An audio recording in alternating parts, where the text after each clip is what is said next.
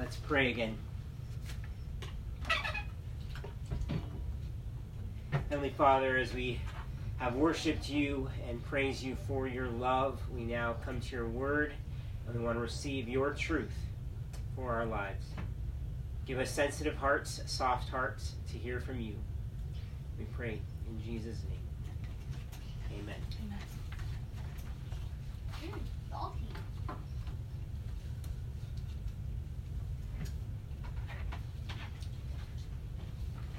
Hey, normal life wasn't so bad now, was it?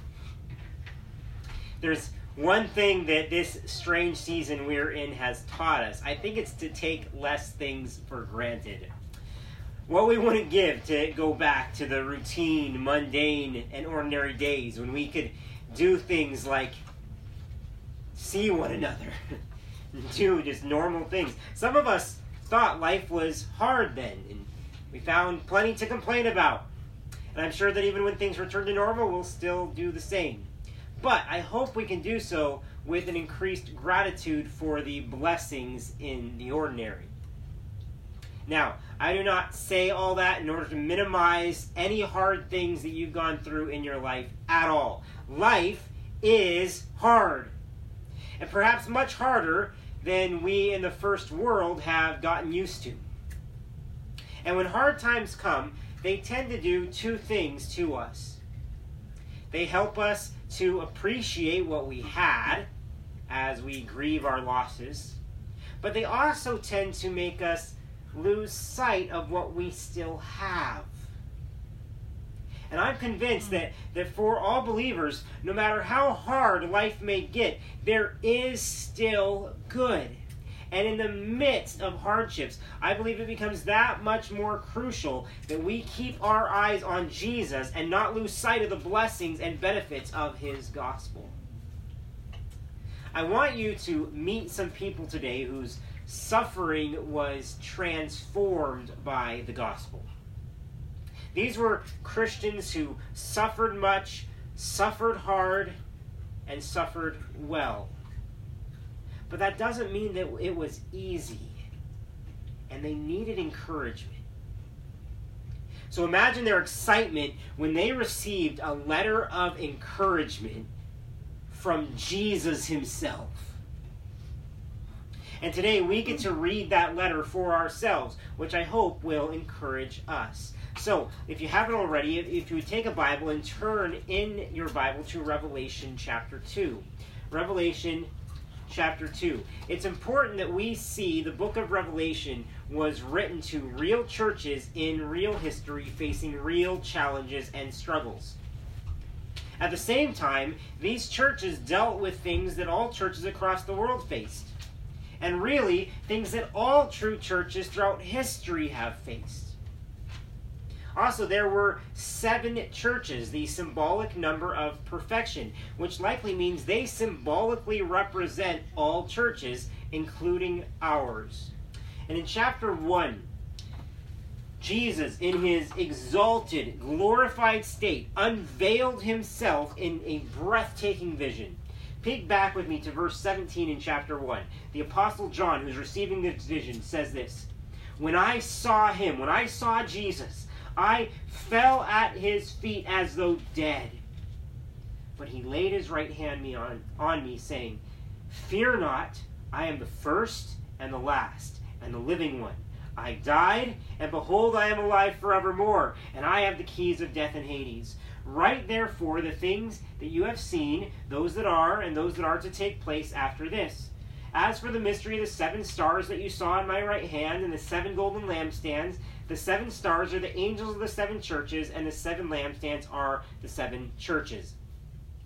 Now, two weeks ago, last time we were in Revelation, we looked at the first letter, which was written to the church in Ephesus.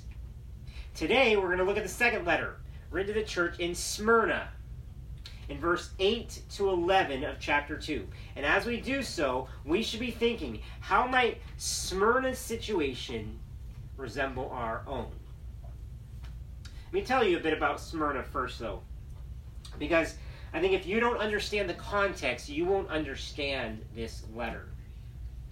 Smyrna was a city on the western side of Asia Minor in modern day Turkey.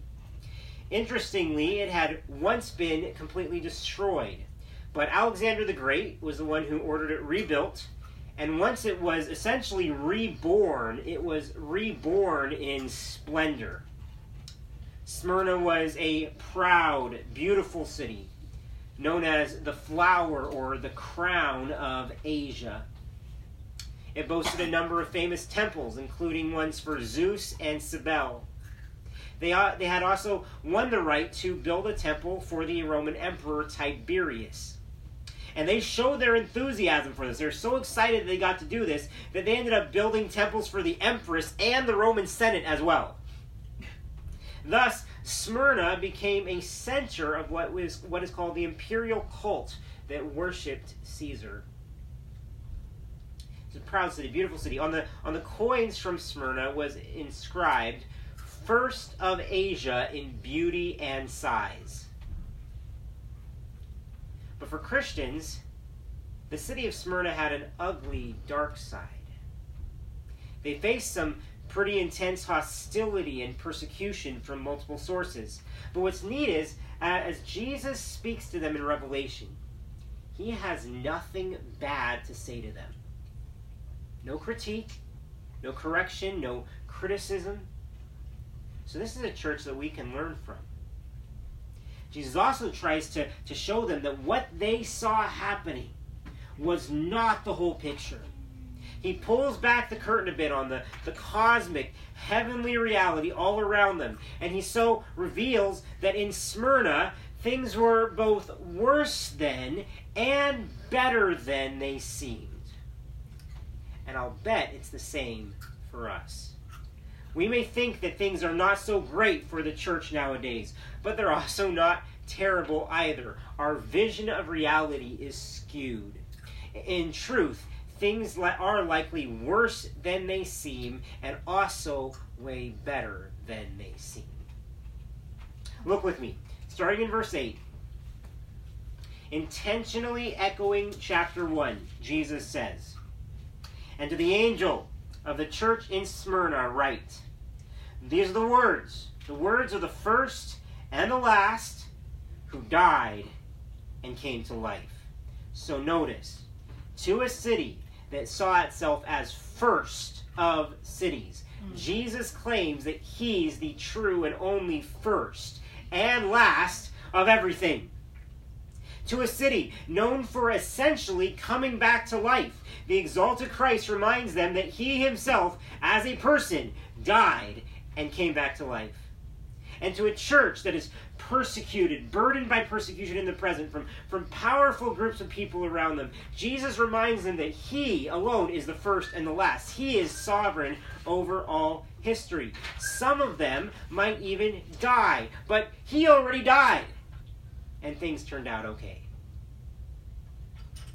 But this wasn't just a text message or an email or a Christmas card from a good friend.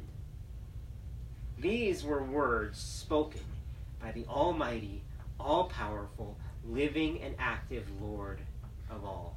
And they were addressed to them, of all people. No other words could have possibly carried more weight nor meant more to them. He still cared about them. He was still sovereign. He was risen. He was with them, and he was speaking. And this is starting to get to the main point of this passage that I want us to see here. Christ is speaking to encourage his suffering people. And how? Christ speaks to encourage his suffering people with his knowledge of their plight. Okay, Christ speaks to encourage his suffering people with his intimate knowledge of their plight. He, Jesus assures them of this. Look at verse 9. He says, I know your tribulation and your poverty, but you are rich, and the slander of those who say that they are Jews and are not, but are a synagogue of Satan. Like he says, he knows what they had gone through, he knows what they're going through. When, when a young when a child is in distress, why do they call out for their mom or dad? Maybe they climbed up somewhere they can't get down from, or they they got scared from a dark room, or, or they hurt themselves falling off their bike. Why call out for their parents? Because they want help, they want care, they want sympathy, or all of the above. But any of this starts by grabbing their parents' attention. Eh, the parents need to know what's happening in order to respond accordingly. Jesus was telling the Christians in Smyrna, You don't need to grab my attention. I already know. I've been standing right here all along. I've, I've seen you get hurt. Just the knowledge that he knows and that he is responding or will respond is a great comfort. Believer, when you go through hard times, Jesus has firsthand knowledge of them. He went through similar and worse in his time on earth. And he empathetically, with empathy, he, he walks with us now, even in the valley of the shadow of death. Some of you right now, just to speaking to the, the moment here, some of you are, are wrestling through hurt and anger and grief over what has happened to you or to, to people like you, to people of your skin color.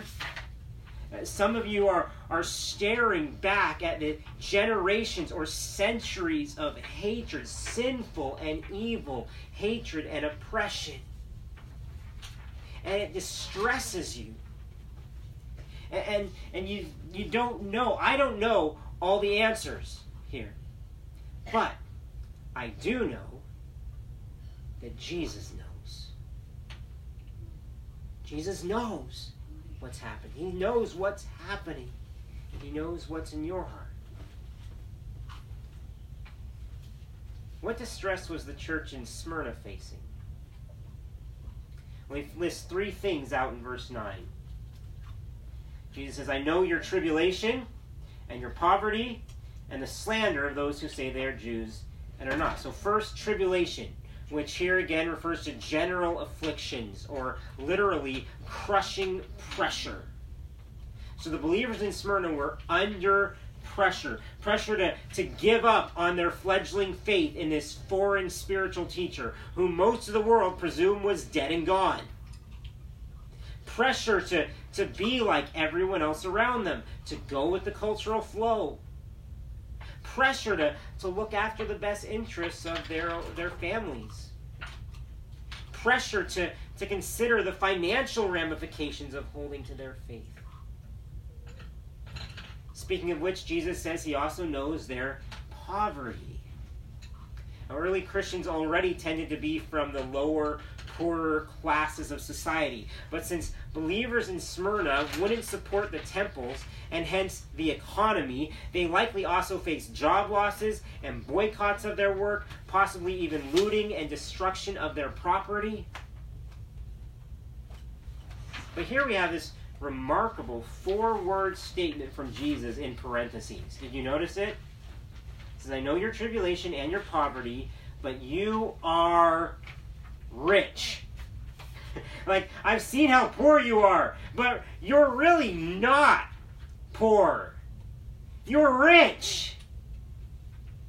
Like, if only you could see the riches that God has lavished on you through me.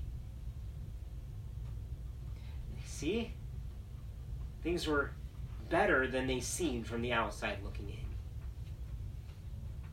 Danny Akin says, Materially, they may have had little, but spiritually, they had everything. People on earth mocked them as paupers, but God praised them as wealthy. So, brothers and sisters, if you are ever facing financial difficulties in life, you may be right now, like a lot of people are right now. Don't lose sight of where you are truly rich.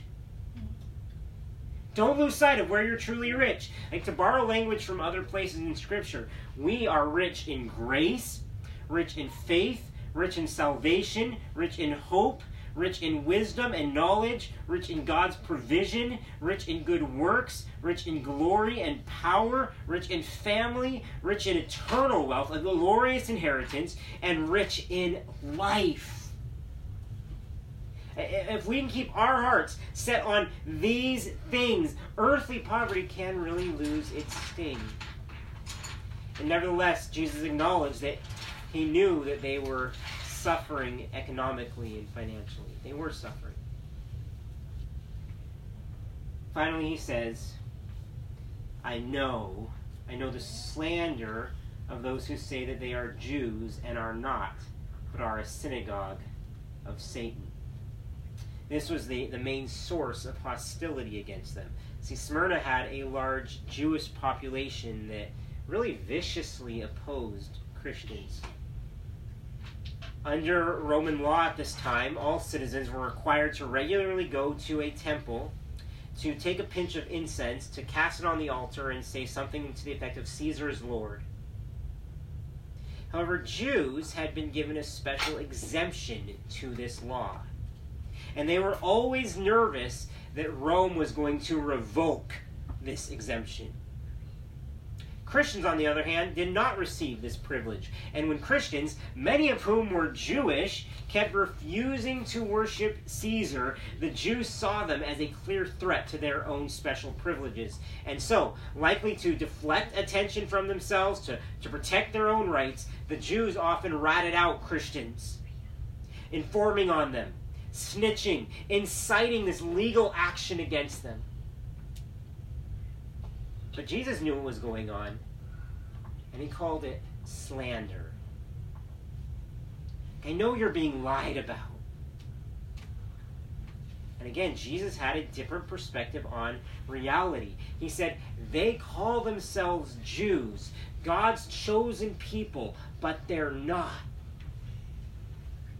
The fact, was by blood, they were Jews.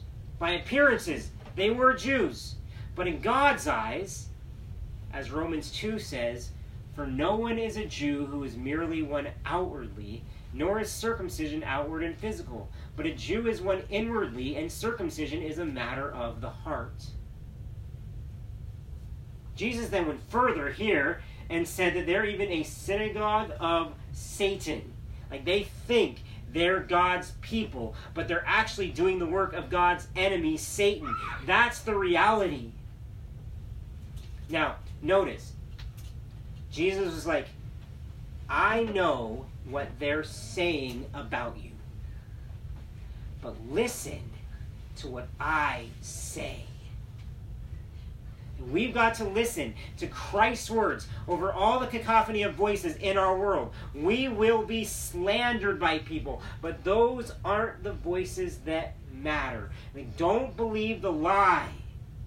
Don't believe the lie that Christians have to get with the times or get with the program or else.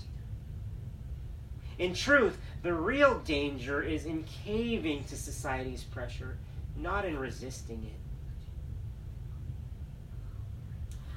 On the other hand, like that's a, that's a lie that often comes from the outside. On the other hand, don't believe the lie that comes from the inside that, that Christians shouldn't suffer in this life.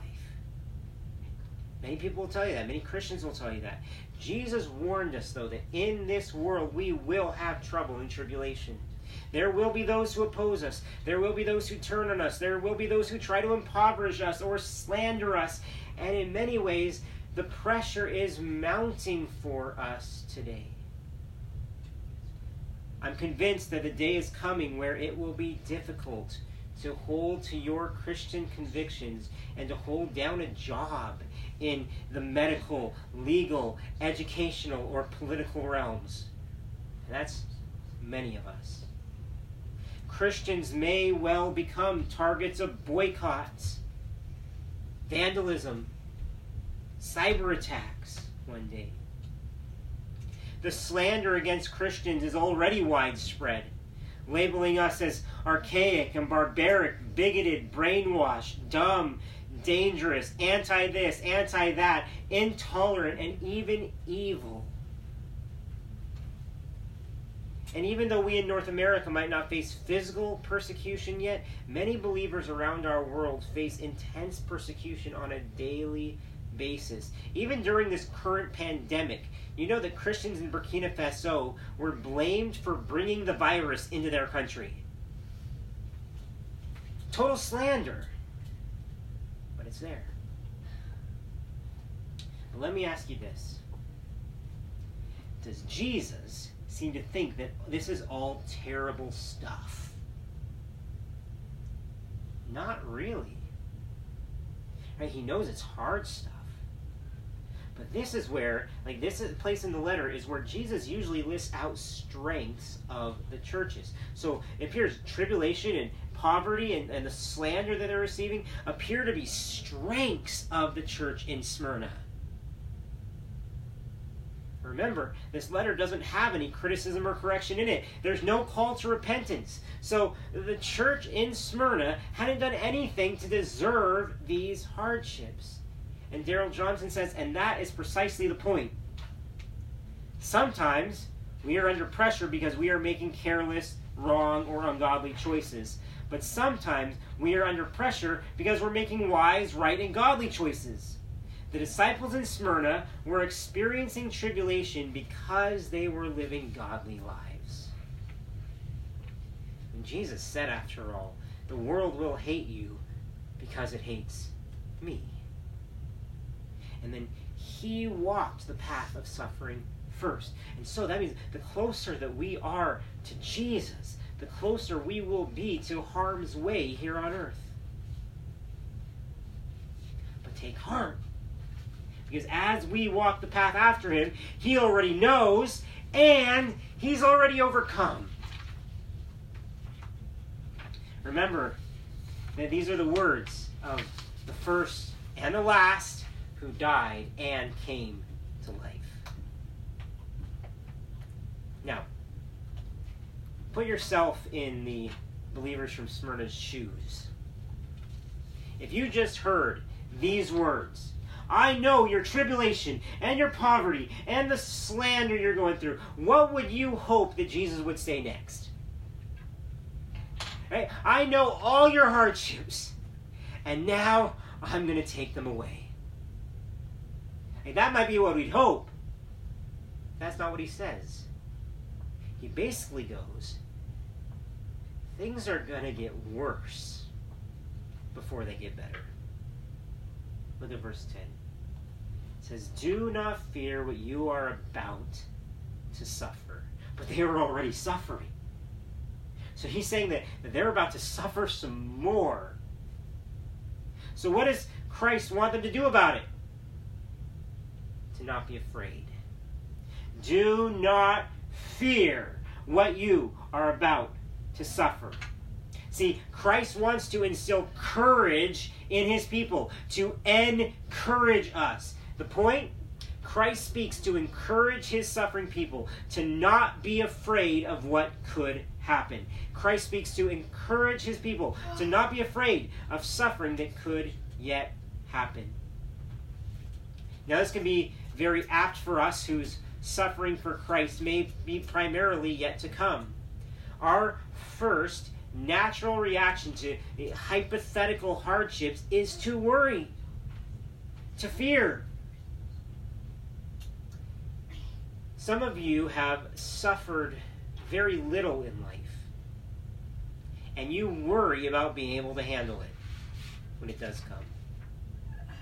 Some of you have suffered a lot in life already, and you're always worried about what's coming next for you. And Christ goes to all of us don't be afraid. Don't be afraid. Look, do not fear what you are about to suffer. And he goes on, Behold, the devil is about to throw some of you into prison that you may be tested. And for ten days you will have tribulation. And we go, What? Shouldn't that be reason to fear? You think so. But no. After all, God knows it's coming. He knows exactly what will happen. The devil cannot do anything to God's people that God does not permit. And also, the trial he was going to put them through had a limit. Ten days, he says. That's likely not a literal ten days, but a severe yet short time period. It was going to be tough. This is why Jesus was warning them ahead of time. But God was in control, and it wasn't going to last forever. But you see how Jesus was even pulling back the veil here? It's like, behold, look, the devil is about to throw some of you into prison, that you may be tested. And for 10 days, you will have tribulation. Think about it. Was Satan himself going to walk up to the believers in Smyrna, arrest them, chain them up, try them, and throw them into prison? That's not what the believers would have experienced. And they would have heard the Jews slander them. Satan's line of work, by the way. And they would have felt the local magistrates or the Romans imprison them. If there was a video recording of events, we wouldn't see the devil anywhere. But Jesus says, the devil's going to do it. Again, there's more to reality than we see. And in this case, things were worse than they seemed. They didn't just have human opponents, they had cosmic ones. And yet, do not fear what you are about to suffer. Do not fear what you're about to suffer. But how? How were they not supposed to fear? How are we? Well, Jesus knows that anxiety is our natural reaction, hence the need for this to be a command. And I'd add, hence the need for our courage to be supernatural. Because we can't do this on our own.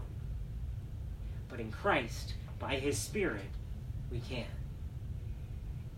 Almost all the time in Scripture where, where God says, do not be afraid, and He says it a lot. Almost all the time, the solution is instead to trust God. Trust God, which makes sense, as all of our worry is rooted in a lack of trust on some level. First Peter 5 7 tells us to be casting all your anxieties on Him because He cares for you. We cast all our care on Him. We do this by, by praying, throwing our worries at his feet and then walking away, trusting that he does care for us and trusting that he is in control, that he's got this. By the way, guess what verses come right after that in 1 Peter 5, verses 8 to 10? It says, Be sober minded. Be watchful. Your adversary, the devil, prowls around like a roaring lion, seeking someone to devour. Resist him, firm in your faith, knowing that the same kinds of suffering are being experienced by your brotherhood throughout the world. And after you have suffered a little while, the God of all grace, who has called you to his eternal glory in Christ, will himself restore, confirm, strengthen, and establish you. In other words, God's got this. Like the devil is indeed active and dangerous, but with God, there's still no reason to be anxious. Be firm in your faith. What's the worst that could happen? Well, we could die. And point in fact, that is precisely how bad things were going to get for some in Smyrna. Actually, this has been the experience for countless Christians in the world. Some estimate there have been over 100 million martyrs in history, over half of which have died in the last century. We may think, well, that's terrible. And Christ goes, Is it though? Verse 10. Again, says, do not fear what you're about to suffer. Behold, the devil is about to throw some of you into prison that you may be tested, and for ten days you'll have tribulation. That didn't mean they were getting out. Look, be faithful unto death, and I will give you the crown of life. Be faithful unto death, and I will give you the crown of life. So, not only does Christ encourage his people to not be afraid of what could happen, Christ speaks to encourage his suffering people to be faithful no matter what happens. No matter what happens. Christ speaks to encourage his suffering people to be faithful no matter what happens. Be faithful unto death, and I will give you the crown of life. Jesus forewarning them here that, that some of them were going to die. But he didn't expect these huge heroic things from them as they approached possible death. All that he asks of them is no matter what comes, whether slander, imprisonment, or worse, to be faithful. To be faithful. Even to the point of death, which happens to be the exact point that Jesus was faithful to. And being found in human form, he humbled himself by becoming obedient to the point of death, even death on a cross.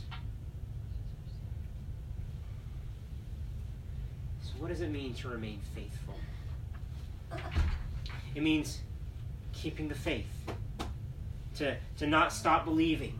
It means to, to carry on your walk for God, to, to keep living for Him, to keep worshiping Him and loving Him and loving others like Him. Negatively, it means to not compromise on your faith in order to avoid persecution. Or to, to not become more fearful or secluded as the days grow darker. And we are part of a lampstand. And as long as God has us here, we're to shine his light. What can make this kind of suffering, even death, ever be worth it? Well, how about heavenly riches that you can never lose? How about cosmic glory? How about inestimable honor from God Himself? How about the negation of death itself? Like, these are the kind of things that are implied by the crown of life. It says, Be faithful unto death, and I will give you the crown of life. Recall that Smyrna was known as the crown of Asia. And in Smyrna, actually, it had this beautiful acropolis known as the crown of Smyrna. And Jesus is essentially saying, Those aren't true glory. I can give you true glory. And, and Smyrna may actually kill you. But if they give you death, I'll give you life. If you believe in Christ as your Savior, your ultimate future is completely assured. No matter how distressing life or death may get now, no matter what. So hold on to your faith no matter what. Because despite present appearances, like that could be a theme phrase for Revelation. Despite present appearances. And despite future occurrences, it will be so worth it. So worth it. Like this passage could be described as, as sobering in some ways, dire, like things are, are worse than they seem. But at the same time, there's this thread of hope throughout it immovable, resilient hope, because things are also so much better than they seem. Jesus ends this brief letter with another challenge slash promise. Look at it in verse 11. He who has an ear, let him hear what the Spirit says to the churches. The one who conquers will not be hurt by the second death. So, just to sum up so far, and Christ speaks to encourage his suffering people. How? By, by assuring us of his intimate knowledge of our plight. For what purpose? So that we will not fear what could happen, and so that we will be faithful no matter what happens. And finally, why? What's the grounds for all this? Why not fear? Why be faithful? well, like a, a parent responding to a child's pleas for aid, God is going to do something about our suffering. See, Christ speaks to encourage his suffering people, for after suffering comes victory. He encourages us, he challenges us, he promises us. After suffering comes victory. We can see this victory in the crown of life Jesus promises to give the faithful. That's not talking about a king or queen's crown, but a victor's crown, like what was given to Olympic champions. Today you might think of a gold medal. The value of these rewards is not in and of themselves, it's in what they symbolize. And they symbolize the glory of being a champion. And this very much fits the context of Jesus saying, the one who conquers in verse 11. If you conquer or win or overcome or are victorious, this happens. To the one, the one who conquers will not be hurt by the second death. See, there's a, a fate that is worse than death. What Jesus calls the second death here eternal death, separation from God forever a void of life and hope and love. But Jesus' message here is if you conquer, you need have no fear of hell. None. To the one, the one who conquers will not be hurt by the second death. The first death may or may not hurt you, but the second death never will. And we can conquer by, by doing what Jesus says to do in this passage, by not fearing and being faithful. But there's more to this. Because this is actually a promise that's given to all believers. As Jesus said back in John 10, we read this today My sheep hear my voice, and I know them. The one who has an ear, let him hear. My sheep hear my voice, and I know them, and they follow me. I give them eternal life and they will never perish. Speaking of the second death, and no one will snatch them out of my hand. So, if you are truly a follower of Christ, one of his sheep, one of his people, you will conquer. Hell will never touch you. And you don't earn this, it's given to you as a gift. See, we can conquer over suffering and the devil and death because Christ conquered them first. Grant Osborne says the major single theme of this letter is that Christ will bring life out of death. Nothing they could suffer would fail to lead to God's vindication and their reward. But did you notice where this theme started? Right at the beginning, where Jesus says, The words of the first and the last, who died and came to life. After suffering comes victory. After death comes life. Just ask Jesus.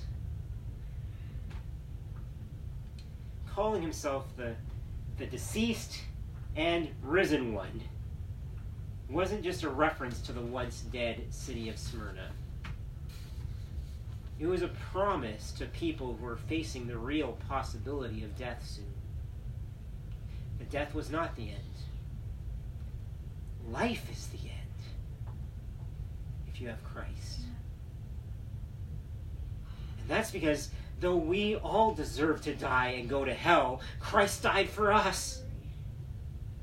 He died in our place and rose again in our place. So now we can spiritually die and rise in Him. If you have never put your faith and your trust in Christ before, you can today, and I hope you will. Call out to Him today. Confess your sins. Ask for His mercy, and He'll give it to you.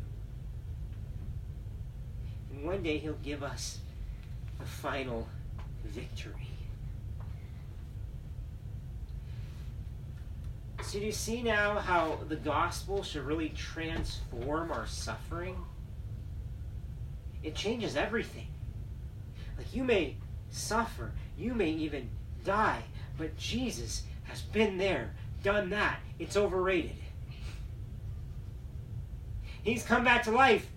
He's now alive forevermore. And now I consider that the sufferings of this present time are not worth comparing to the glory that is to be revealed in us.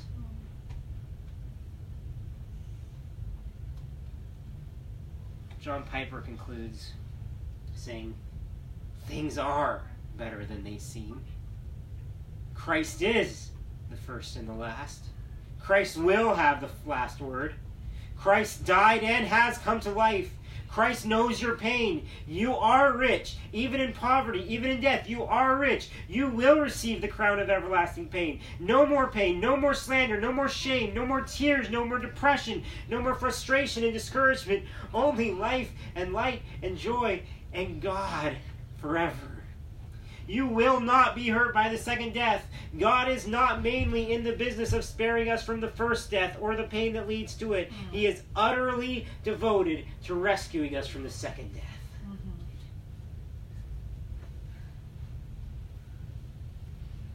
One of the most famous martyrdoms in history was of an early church father named Polycarp. And Polycarp was the pastor of the church, and guess where?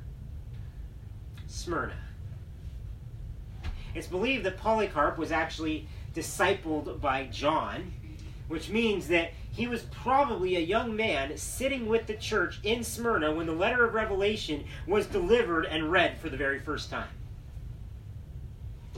Decades later, as an old man, Polycarp was arrested, quickly put on trial, Along the way towards his trial, people kept coming alongside of him and begging him, trying to get him to save himself.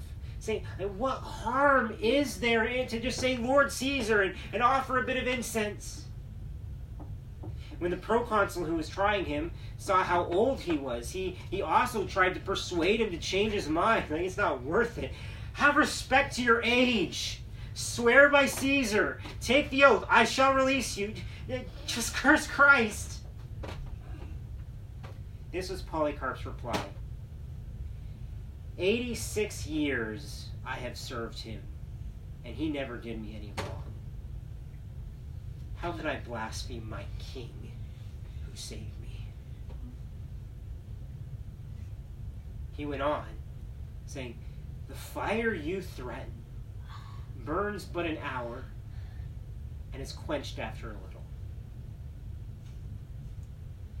He then warned the judge, who was trying him, of, of this far worse fire that was coming one day for the wicked.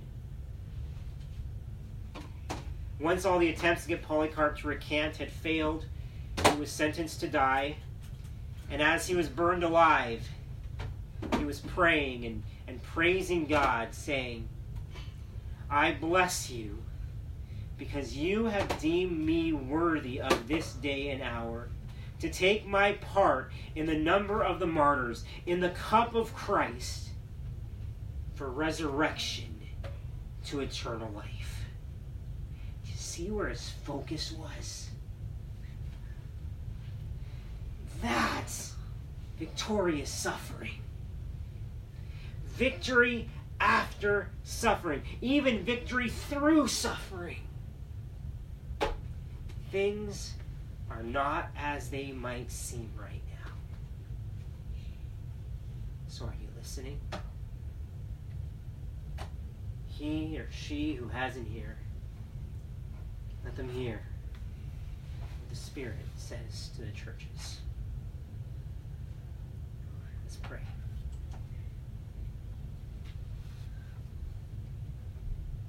Heavenly Father, would you help us to hear?